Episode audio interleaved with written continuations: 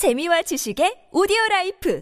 팟빵 안녕하세요. 군사돋보기입니다. 여러분, 굉장히 기쁜 소식이 있습니다. 드디어 개전 이래 지난 2월부터 여태까지 8개월이 넘는 기간 동안 탈환되지 않고 오랫동안 러시아군의 점령지로 남아 있었던 남부 전선의 헤르손을 우크라이나군이 탈환했는데요. 역시나 드네프르강 이북의 러시아군이 언제 어디서 어떻게 탈출할 것인지 다 알려준 세르게이 수로비킨 우크라이나 특수군사작전 합동군 사령관과 세르게이 쇼이구 러시아 국방장관 덕분에 우크라이나군이 도망치는 3만 명의 러시아군을 집중 포격하는 것은 너무나 쉬웠습니다. 아비규환의 혼란 속에 빠져버린 러시아군에게 함께 우크라이나군은 200문이 넘는 각종 곡사포와 100여 문이 넘는 다연장 로켓 MLRS로 자비라고는 찾아볼 수 없는 무차별 포격을 퍼부어 엄청난 사상자를 발생시켰고 러시아군의 피해는 지금도 급증하고 있는데요. 이와 함께 여러 방면으로 엄청나게 많은 여단급 병력으로 말 그대로 드네프르강 이북의 러시아군을 찍어 눌러버리며 탈출하는 이들을 상대로 21세기 살수 대첩이라 부를 만한 역사에 남을 잔혹한 추격전으로 미처 다 집계할 수도 없을 정도의 러시아군 사상자가 발생하고 있습니다. 이제 드네프르강 이북의 러시아군은 모두 끝장났고 앞으로 남 남부전선의 전투는 드네프르강 이남 지역에 포진된 러시아군의 3종 방어선을 어떻게 뚫고 전과를 크게 확장시키는가 그리고 자포리자와 도네츠크 전선으로 이어지는 동부전선의 전투를 어떻게 끌고 갈 것인가 하는 것인데요. 러시아에서 전쟁 이전 영토만을 보존하는 것을 협상 조건으로 제시했지만 젤렌스키 우크라이나 대통령은 우리의 협상 조건은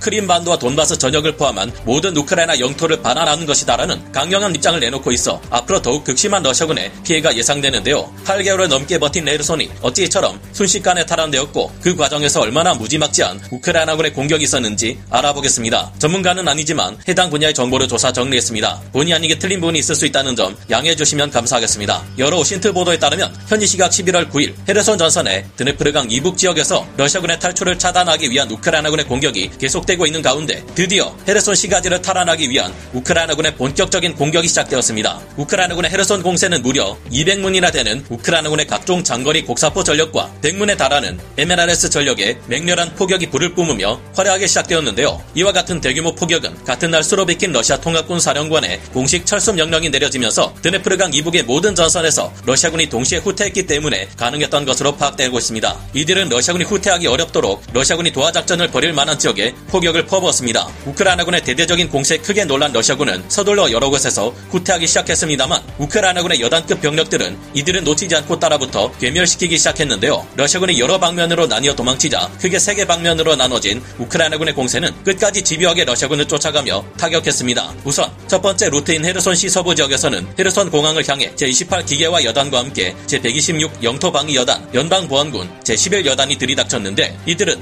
헤르손 서쪽 방면에 M14 고속도로 축선을 통해 빠르게 전차 부대와 기계화 부대를 투입시킬 수 있었던 것으로 파악됩니다. 두 번째 루트인 헤르손의 북쪽 방면에서는 우크라이나군 제63 기계화 여단 및 제59 보병 여단 그리고 제121 영토 방위 여단이 남쪽으로 진격하며 공세를 가했는데요. 북쪽 방면에서 내려온 이들은 다비디브 브리드 지역에서 베리슬라우 그리고 다음은 노바카호우카 지역으로 이어지는 T2207 도로를 통해 남하한 것으로 보입니다. 이 방면에서 얼마 전 탈환된 스니후리우카 방면에서도 러시아군의 진격이 시작되었고 이들은 벌써 P81 도로를 따라 도망치는 러시아군을 거의 따라잡은 상태라고 합니다. 세 번째 루트는 밀로베 방면인데요. 지난번 우크라이나군은 밀로베를 포위해 이 지역의 러시아군을 섬멸하려는 비교적 작은 규모의 작전을 계획했지만 이번에는 그때와 달리 제24 기계화 여단을 비롯해 제17 전차 여단 같은 강력한 기동부대에 더해 제60 보병 여단과 제61 보병 여단, 제129 영토 방위 여단과 제73 해군 특수전 그룹까지 대규모의 전력이 그대로 공세를 가하며 밀고 내려왔습니다. 이들은 헤르손 북동부에 있는 T0403 도로를 따라 밀로베를 공격해 온 것으로 보입니다. 라스푸티차로 인해 전차와 장갑차들이 진창에 갇혀버릴 수 있는 상황이지만 우크라이나군은 이를 알고도 삽시간에 남쪽 여러 방면으로 재빨리 공세를 가하며 내려와 11일 새벽에는 헤르손과 노바카우프카의 러시아군을 완전히 분리시켜버렸습니다. 패닉에 빠진 드네프르강 이북의 러시아군 부대들은 금세 가진 장비들을 버리고 무질서하게 흩어져 달아나는 상황이 펼쳐지고 있는데요. 이미 헤르손과 노바카우프카의 러시아군은 우크라이나군에 의해 양분된 지 많은 시간이 흘렀기에 우크라이나군의 공세에 무력하게 무너져버릴 가능성이 크며 이미 탈환된 헤르손 시가지 이외에도 다른 헤르손 전선 일대 여러 곳에서 우크라이나군이 예상보다 훨씬 빠르게 영토를 탈환하고 있습니다. 급기야 제141 기갑 수색 대대가 헤르손 방면으로 진입했다는 소식이 들린 지 얼마 지나지 않아 드디어 2월 24일 개전 이후 지금까지 러시아군이 의외로 정말 오랫동안 버텨왔던 헤르손 시가지마저 우크라이나군에 의해 탈환되었다는 기쁜 소식이 들려왔는데요. 우크라이나군 기동부대가 남하하자 이를 따라 우크라이나군 포병부대 또한 진격했고 경보병이 대부분이라 사실상 버림받은 것이나 다름없었던 드네프르강 이북의 경보병 중심 러시아군은 항공 지원이나 포병의 화력 지원, 야전 방공 시스템 등의 지원을 전혀 받지 못했습니다. 이들이 할 수 있는 것이라고는 그저 무슨 수를 써서든 드네프르 강을 건너 이남 지역의 러시아군 방어선으로 건너가 살아남는 것이었는데요. 물론 일부 지역에서는 최후까지 남아있던 러시아군의 후위 병력들이 방어선을 떠나지 않고 남아있었지만 이들에 의한 저항은 미미한 수준에 불과했다고 합니다. 그러나 우크라이나군은 밤이고 낮이고 상관하지 않으며 계속해서 탈출해 도망가는 러시아군이 몰리는 여러 지역을 타격해 엄청난 피해를 가했고 지금도 그 피해를 더욱 늘리고 있습니다. 대부분의 전차 부대나 포병 부대를 드네프르강 이남 지역에 배치해버린 탓에 같은 러시아군으로부터 아무 도움도 받지 못한 드네프르강 이북의 경보병 위주 병력들은 무전이 되지 않는 탓에 어쩔 수 없이 휴대폰으로 통신을 주고받으며 움직였습니다. 우크라이나군은 이 신호를 통해 그들의 움직임을 이처럼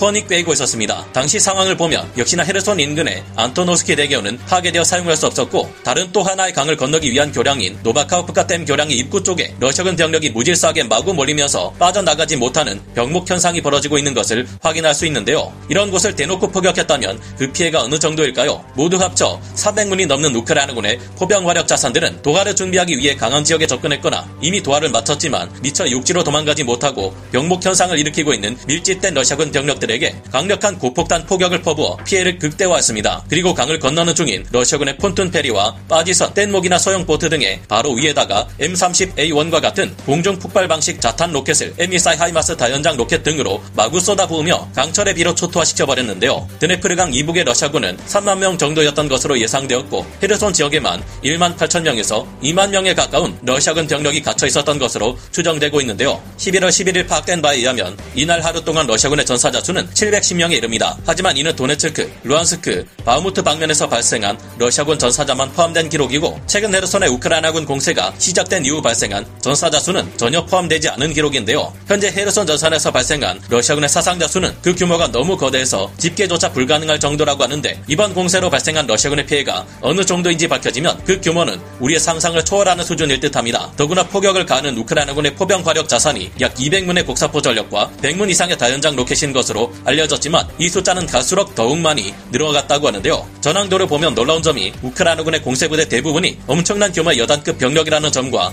비교적 소규모인 대대급 병력들의 경우 강력한 전차 부대와 장갑차 부대들이라는 것인데 이들을 따라 포병 전력들 또한 같이 남하하고 있습니다. 우크라이나군은 M14 하이마스나 BM-27 다연장 로켓, 서방제 155mm 자주포 등과 같은 장거리 포격 자산들의 경우 공세가 시작될 때부터 포격이 가능했지만 비교적 사거리가 짧은 우크라이나군의 구소련제 122mm 견인포나 152mm 견인포들은 그렇지 않았을 텐데요. 점점 도망치는 러시아군과 이를 추격하는 우크라이나군 사이에 거리가 가까워지자 사정거리가 짧은 견인포들도 함께 포격을 가하며 불을 뿜기 시작하자 러시아군에게는 시간이 갈수록 더욱 무지막지한 우크라이나군의 포격이 쏟아진 것이라고 합니다. 이번 우크라이나군의 공세에서 약간 아쉬운 점이라면 우크라이나군이 매우 빠르게 공세를 가하며 진격해 내려왔는데도 도망가는 러시아군이 몰리기 이전에 노바카우프카 교량의 입구를 막아버리지는 못했다는 것인데요. 물론 우크라이나군의 대대적인 포격이 병목 현상을 일으키는 러시아군을 제대로 초토화시켰고 도망치는 페리선이나 뗏목 등도 텅스텐 자탄을 퍼뜨려 다수를 무력화했습니다. 하지만 만약 아예 노바카우프카 교량을 우크라이나군의 강력한 전력이 사전에 완전 차단해버리고 러시아군의 선박들이 전혀 활동할 수 없도록 더욱 많은 항구 지역을 완전 차단할 수 있었다면 어땠을까요? 말 그대로 3만 명에 가까운 드네프르강 이북의 러시아군 병력을 완벽하게 가둬놓고 완전 섬멸해버리거나 수만 명에 이르는 포로를 잡아들일 수 있었을 것입니다. 그러나 이 정도만으로도 우크라이나군의 초기 헤르손 공세는 그야말로 엄청난 성과를 거둔 셈이고 만약 우크라이나군이 무리해서 헤르손 시내로 돌진해 시가전을 벌였다면 의외로 예상치 못했던 많은 사상자가 발생했을 가능성도 무시할 수 없었습니다. 이제 본격적인 헤르손 전투는 드네프르강 이남 지역에